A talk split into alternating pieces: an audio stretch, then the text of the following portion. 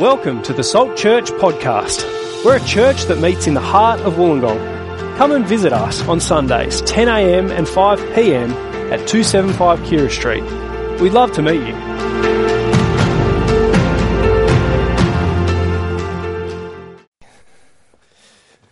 Good morning, everyone. Great to see you in church this morning. Isn't it good to be healthy and well and in church? Uh, so praise God for that. Um, praying for those people who are at home sick. Uh, hopefully you can recover soon. Uh, I just want to give a plug before we start, before I pray. Tomorrow night, Joyful Discipleship. If you're a parent, little one, uh, medium sized one, teenager, um, please come along. It'd be great to have you along. Uh, what's God given us as a gift to help us disciple our kids? It's the Word of God. We're going to open up the Word of God. Fee's got some great practical stuff prepared for us, and we've got each other. So come along, uh, be encouraged as we make disciples of our kids at church uh, and at home. I'm going to pray for us. Let's pray. Our great Heavenly Father, please uh, help us now to concentrate, to think, to listen to your word. Uh, Lord, thank you for the great and awesome and merciful and compassionate God that you are, the righteous judge that brings glory to your name uh, the one that has fulfilled every promise uh, in Christ, uh, the one that wants good for your people uh, in Christ. Father, help us to see these things now, we pray, for Jesus' sake. Amen. Well, I want to uh, change gears a little bit, uh, take you back to the events of 9 11, just over 20 years ago, September 11, 2021. two planes hijacked uh, by terrorists hit the Twin Towers of the World Trade Center in New York. Third plane hits the Pentagon. Shocking events, yeah, tragic events. Uh, what was so shocking about them? There's, there's, a number of things, I think, isn't there? Uh, one is uh, what, a, what a massive breach of security in our Western world. We thought we were safe. Uh, here's the nation of all nations, America, uh, breached in their security. But I reckon more shocking than that it was an act done with prayer. It was an act done in the name of God. So it was actually, I reckon, for the West, a huge wake up call, raised some serious questions about religion. Are we seriously saying that every religion is the same? Is that what is that where Islam takes you? Is that true Islam? Is it just enough to be sincere? Surely not men, sincere, praying in the name of God, committed such evil. But you know, Christians have committed the same evil. Have a look at this quote Kill them all, God will know his own. Now, it sounds like uh, the language of an Islamic jihad. You know, they're actually words spoken by rep- a representative of the Pope. Uh, it's 800 years ago, in the midst of the Crusades, back in the 13th century. A religious army, by the authority of the Pope himself, proceeded to systematically slaughter 20,000 people of the French town of Béziers. And what religion were the people of that town? They were Christian people. Uh, they were a sect of Christianity that came under the disapproval of the Roman Catholic Church. But as the soldiers proceeded to annihilate that city, they did it with the approval, so they thought, of God. And there, there was a bloody, holy war where every casualty was justified. I'm sure you've, hopefully, you've thought about these things before, but what do you make of that? Hopefully, you recoil in horror like I do. How can such a thing be done in the name of Christianity? Now, it's not surprising. Holy wars are one of the things, of many things, that Aussies really dislike about Christianity, uh, or, or so, so, they're saying. So, uh, McCrindle did a survey in 2017, and they surveyed people who were open to Christianity. I'm, I'm willing to explore, but here are the things that most turn me off. Here are the top five. Uh, not surprisingly, ch- uh, church abuse, 53%. Hypocrisy, 47%. Judging others, 29%. Religious wars, 29%. Suffering, 28%. So, fourth in the hit list is religious wars. And you think about it, how can you disagree with that? Uh, how can it be that God's people, in God's name, put to death other people? Well, unless you fell asleep in the Bible reading, you can't have missed. Isn't that what's happening in Deuteronomy chapter 7? We've come to that part in the book of Deuteronomy. We've, we've actually been there before. But here is God calling his people to holy war. Uh, we're 1500 years, bit of context, 1500 years before Jesus. Uh, God has rescued his people out of Egypt. Uh, there they are, camped on the edge of the promised land, ready to enter uh, ready to enter the land that God promised 500 years earlier. But there are people living in that land that they are to possess. Look at it with me in Deuteronomy chapter 7. Have it in front of you. Deuteronomy chapter 7. Uh, have a look at it with me in verse 1 of chapter 7.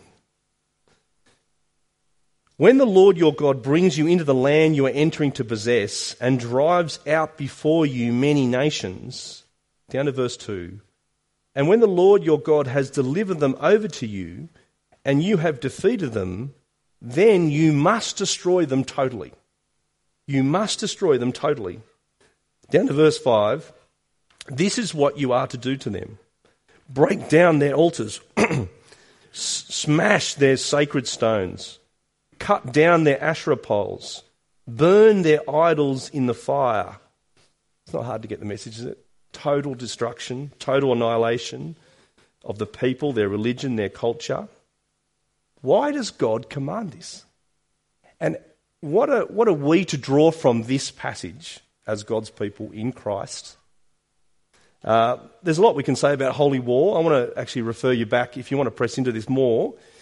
Uh, Jeff spoke about this a few weeks ago, so track it down. I think it's when we were in Deuteronomy chapter 2. And if you remember, there was five big things Jeff spoke to us about. I want you to um, really think into this. Uh, God is sovereign. God uses things he hates for justice. God is just. God is patient. And God is merciful. We'll, we'll see some of these. Thank you. Thank you so much. Uh, we'll see some of these themes today. But I want to press into this chapter, chapter 7. What is this chapter saying to us about living for Christ? Three big points, three reasons from chapter 7 why God calls them to holy war. And then I want to, as we go through each one, I want to work out with you what does this mean for us in light of Jesus' death and resurrection? Okay? So that's where we're heading. Um, so let's have a look at the first one. First one I want to say Israel are called to holy war because they're bringing God's justice. Uh, what does God call them to destroy the Canaanites, the Amorites, the other nations in the land? Answer God is bringing justice. God is judging those nations. Now, it's really important. It's, it's not because Israel are superior. It's nothing to do with them being a superior race. It's not because God is racist. It's not because God hates foreigners. In fact, chapter 10, verse 18, God loves the foreigner. No, it's because the time has come for righteous judgment to fall on these nations. Flick over to chapter 9, verse 5. God reminds Israel it is not because of your righteousness or your integrity that you're going in to take possession of their land, but on account of the wickedness of these nations. And I want you to notice, um, flick back with me to chapter 7. I want you to notice the language of chapter 7. Notice, notice this it's God's war and it's their war.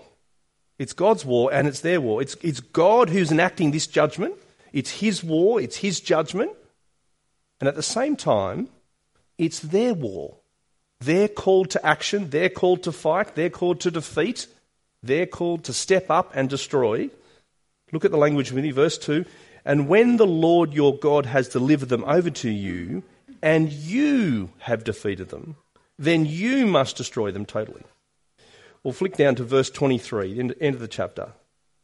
But the Lord your God will deliver them over to you, throwing them into great confusion until they are destroyed. He will give their kings into your hand, and you will wipe out their names from under heaven. No one will be able to stand against you. You will destroy them.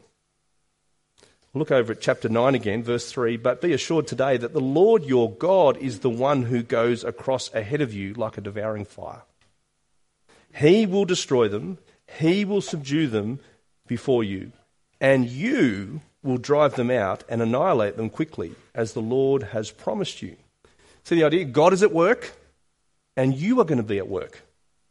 Uh, it's why they're understandably afraid. Look at verse 17 you would be afraid too, right?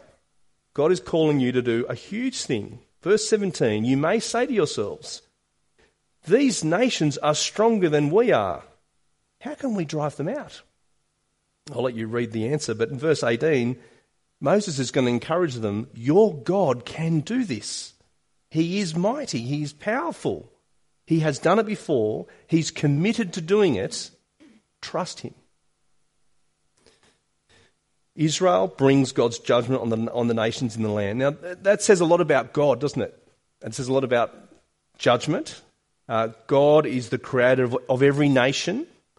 He is the one who calls all people to himself to, uh, to account. One day, every single one of us will come before God and, and bring an account for the way that we've lived on that great day of judgment. And on that day, God will give people what they deserve and he will execute his judgment in a way that is totally just and totally right. And here's the thing all evil will be totally destroyed.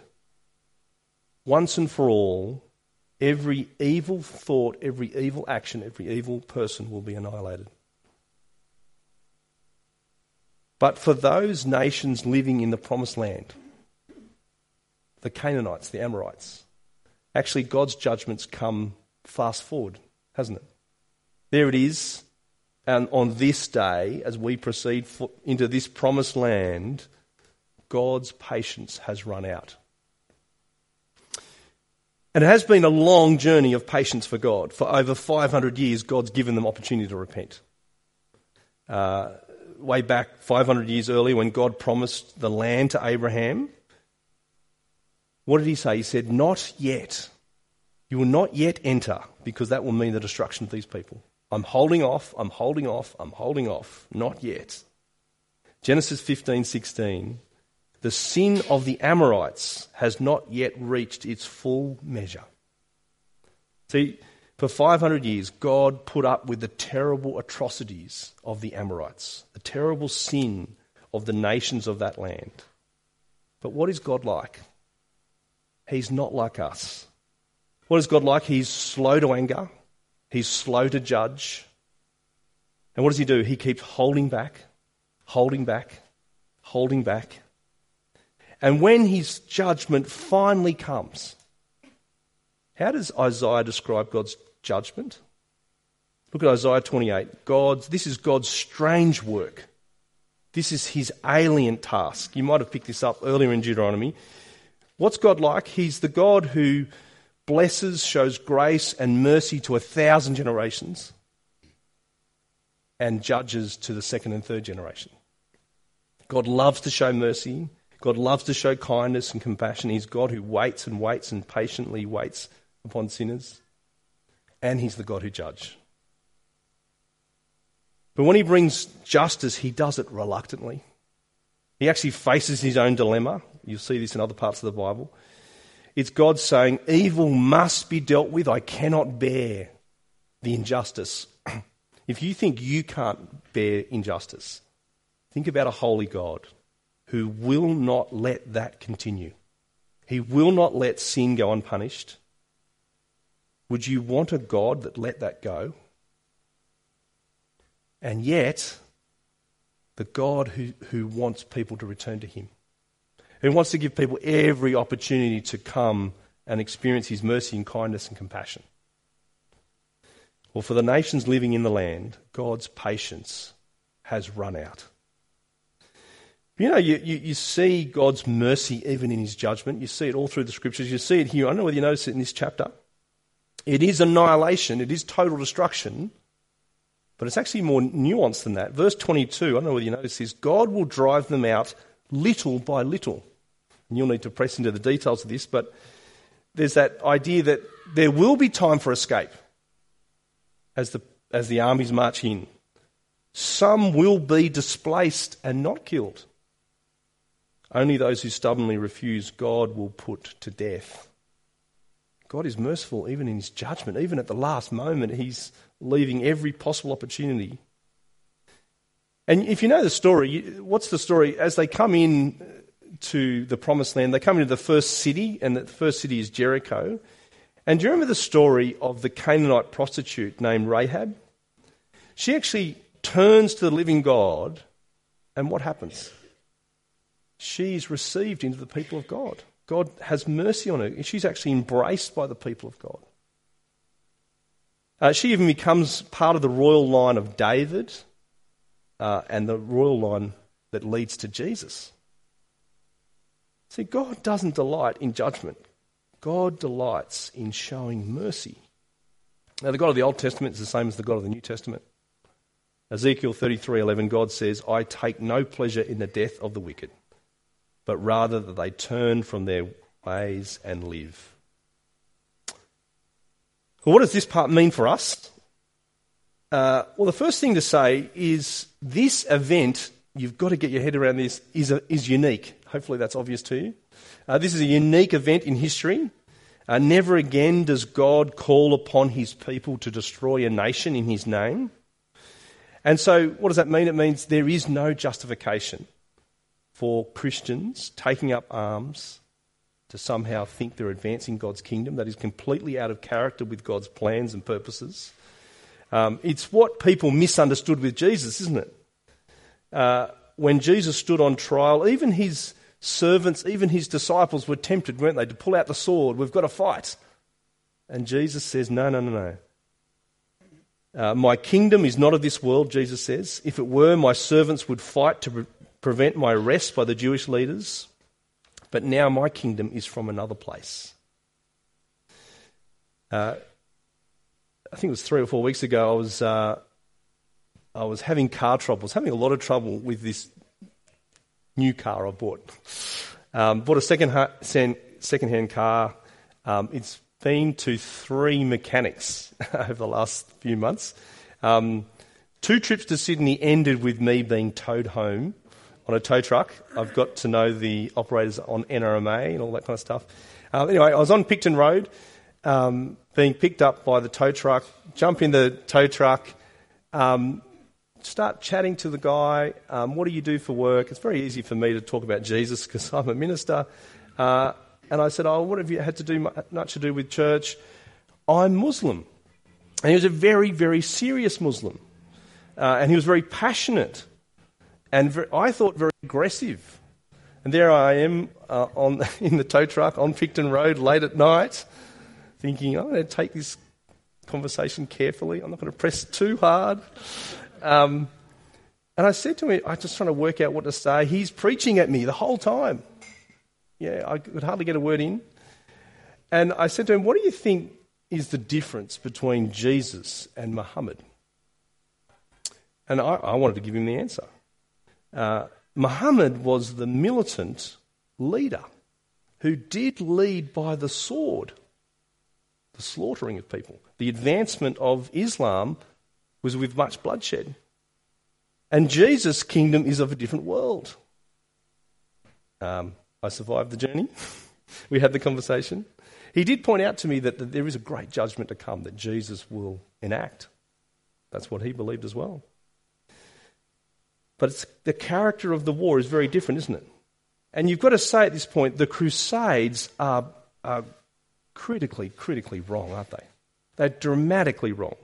They're tragically mistaken. They're either deliberately distorting the word of God to their own evil end, to do something like that, um, or they've misread the scriptures majorly, and God will hold them to account. But here's, here's the, the other thing to say of this part of the Bible I want to say, as Christians, we are involved in a holy war. It's just a very different holy war. Uh, our means of engagement is not taking up guns or, or swords. We actually fight with the Word of God. We actually fight with the gospel of Jesus. Have a listen to 2 Corinthians 10. For though we live in the world, we do not wage war as the world does. So we do wage war, but not as the way the world does. The weapons we fight with are not the weapons of the world. On the contrary, they have divine power to demolish strongholds. We demolish arguments and every pretension that sets itself up against the knowledge of God. And we take captive every thought to make it obedient to Christ. There's a war going on. Ephesians 6 says we have a sword. And what's the sword in Ephesians 6? It's the Word of God. Powerful, sharp. It's the good news of Jesus. And the battle is real, isn't it?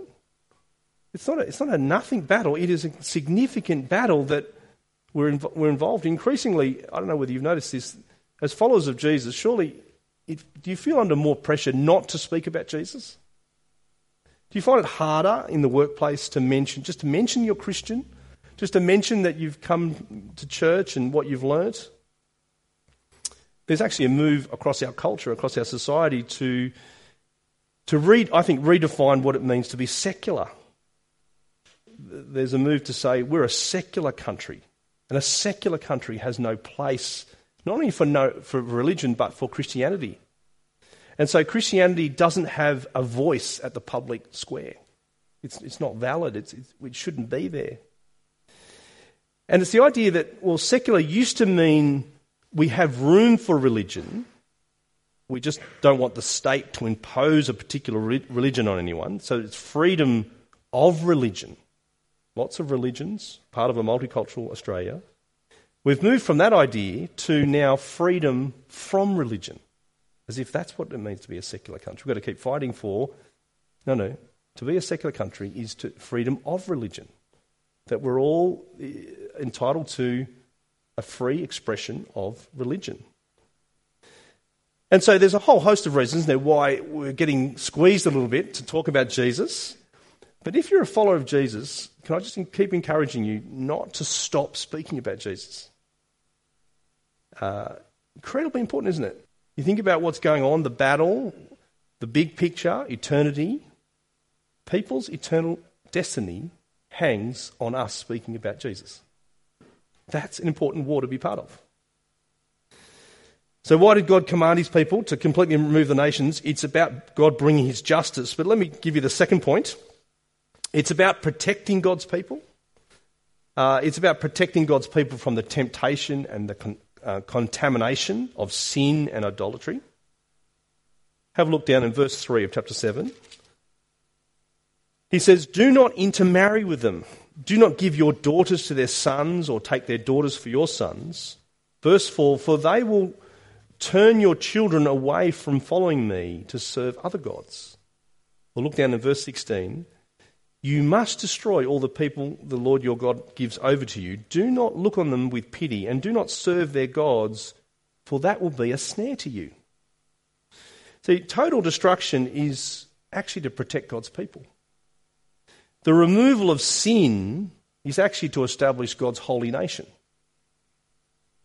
a chosen nation, a people who will be one people worshipping one God in one place, the land that God promised to Abraham.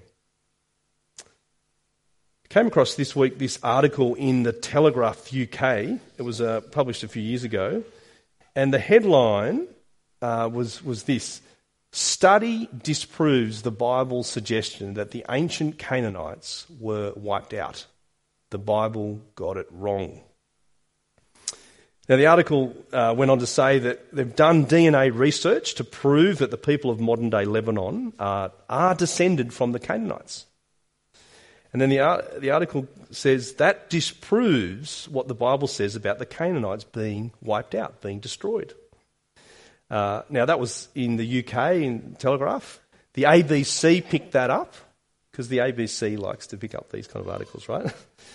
Uh, and they included something further, uh, they included a quote from a DNA professor, a guy by the name of Alan Cooper.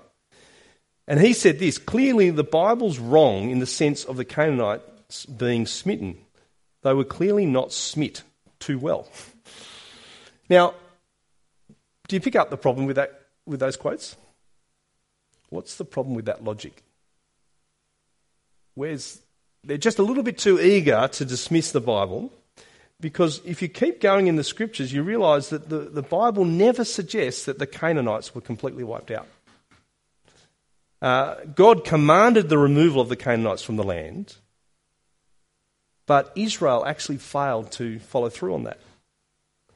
Um, apparently, someone raised this with um, the UK Telegraph, and they actually posted a correction.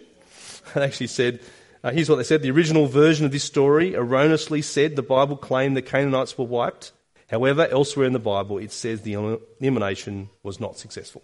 So it's a little fine print at the bottom of the Bible, at the bottom of the newspaper. Um, now, what did the ABC do?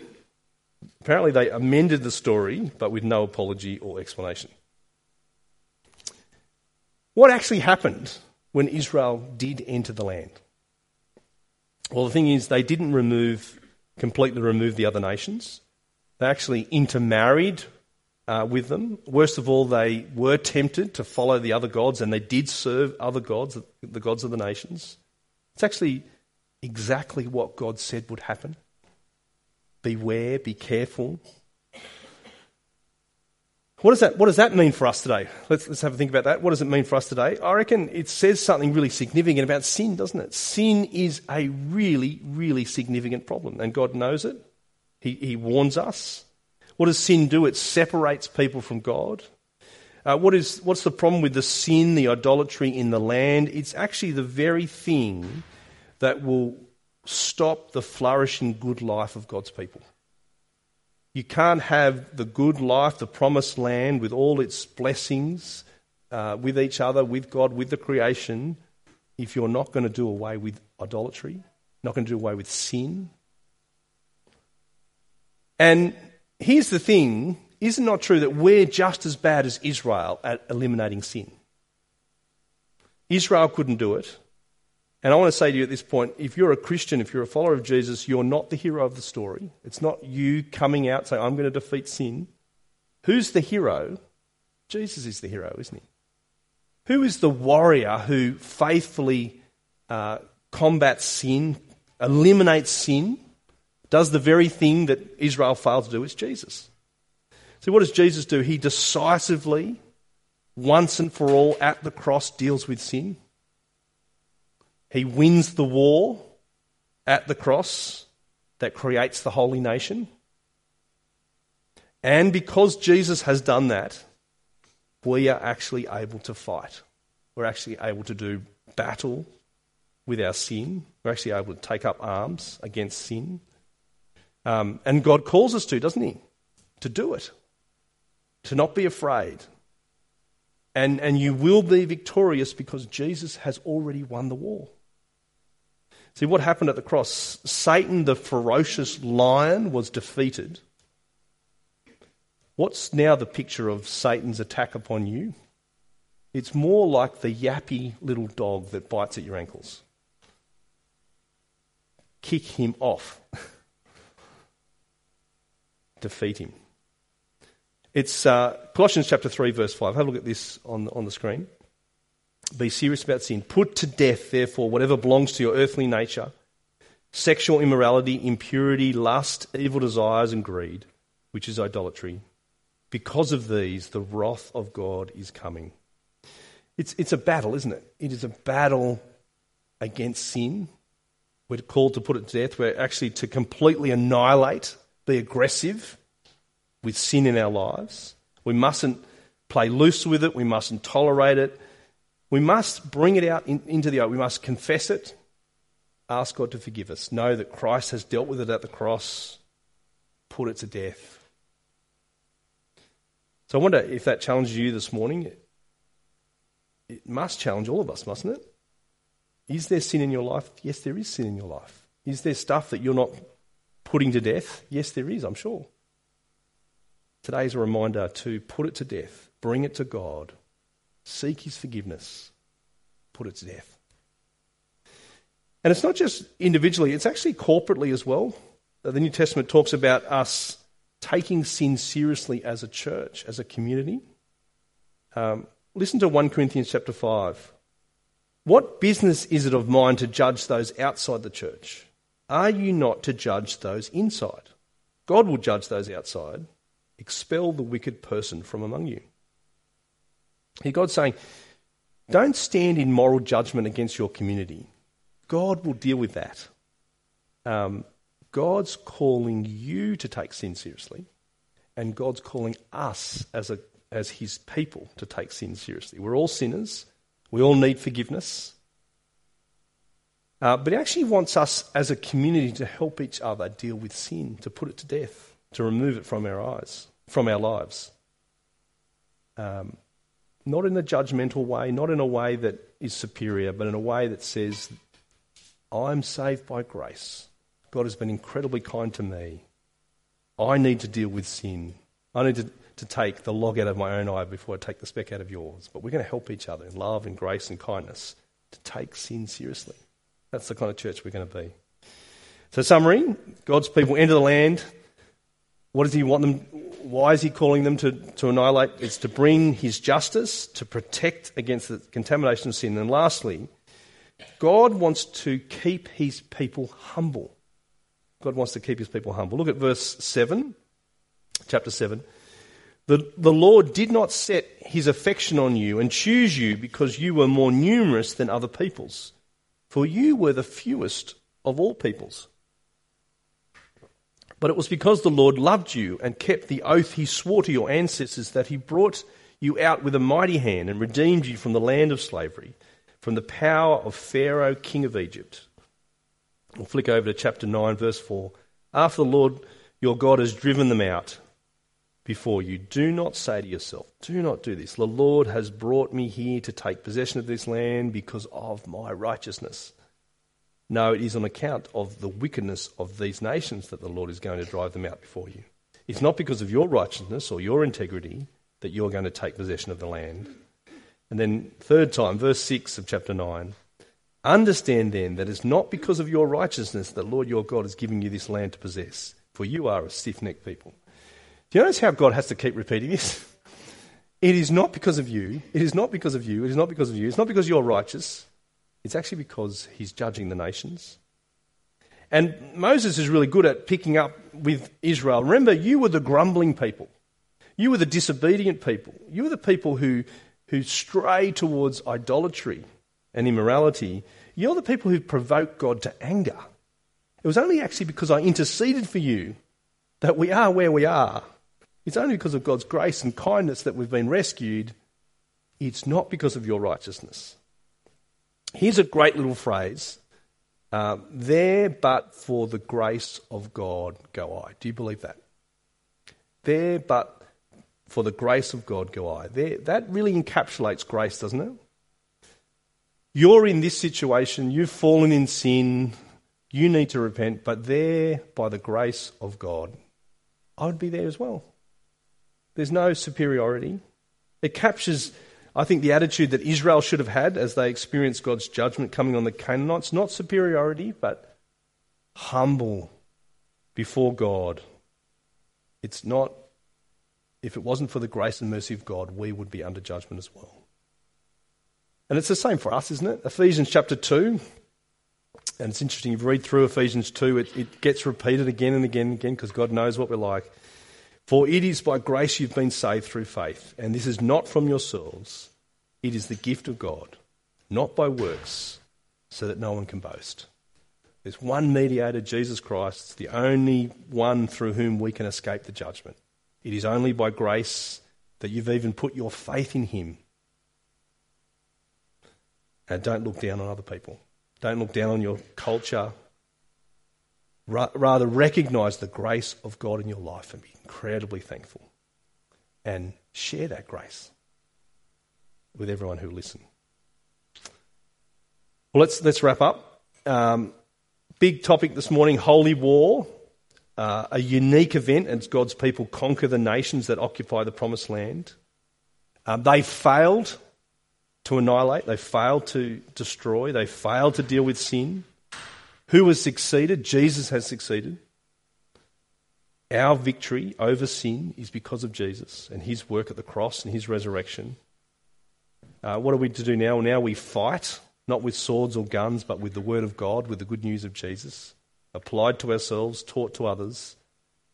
And so you are part of a holy war. You are to take up arms. You are to take up the Word of God, powerful in your life and the life of others. You march under the banner of Jesus Christ, you could say, in His army. What, what are you doing? You're waiting patiently for that great judgment to come when evil will be completely annihilated, where perfect justice will come and evil will be destroyed. But now humbly stand by grace, thankful that you've been saved, you've been forgiven, and put to death sin.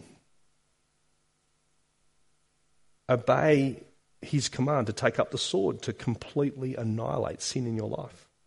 Take up the word of God, share the good news of Jesus with others.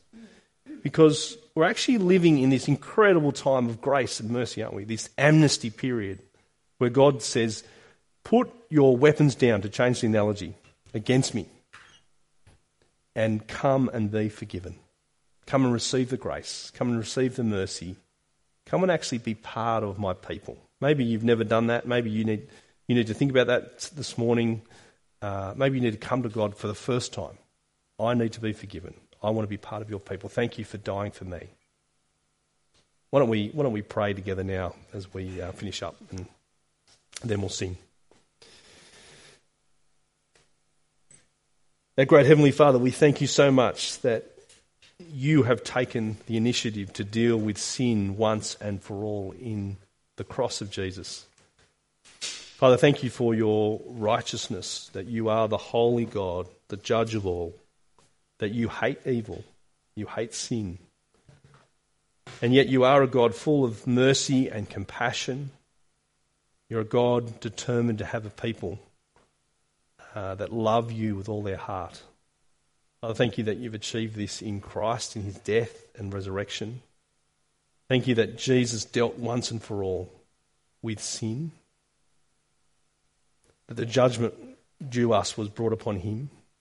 Father, thank you that now we can live lives that please you as we wrestle with sin, as we battle with sin, as we put it to death. Father, thank you for the power of your word, your sword uh, in our own lives and the lives of others.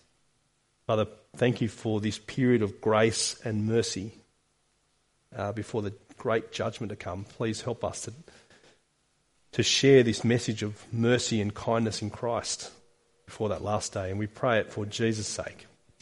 Amen.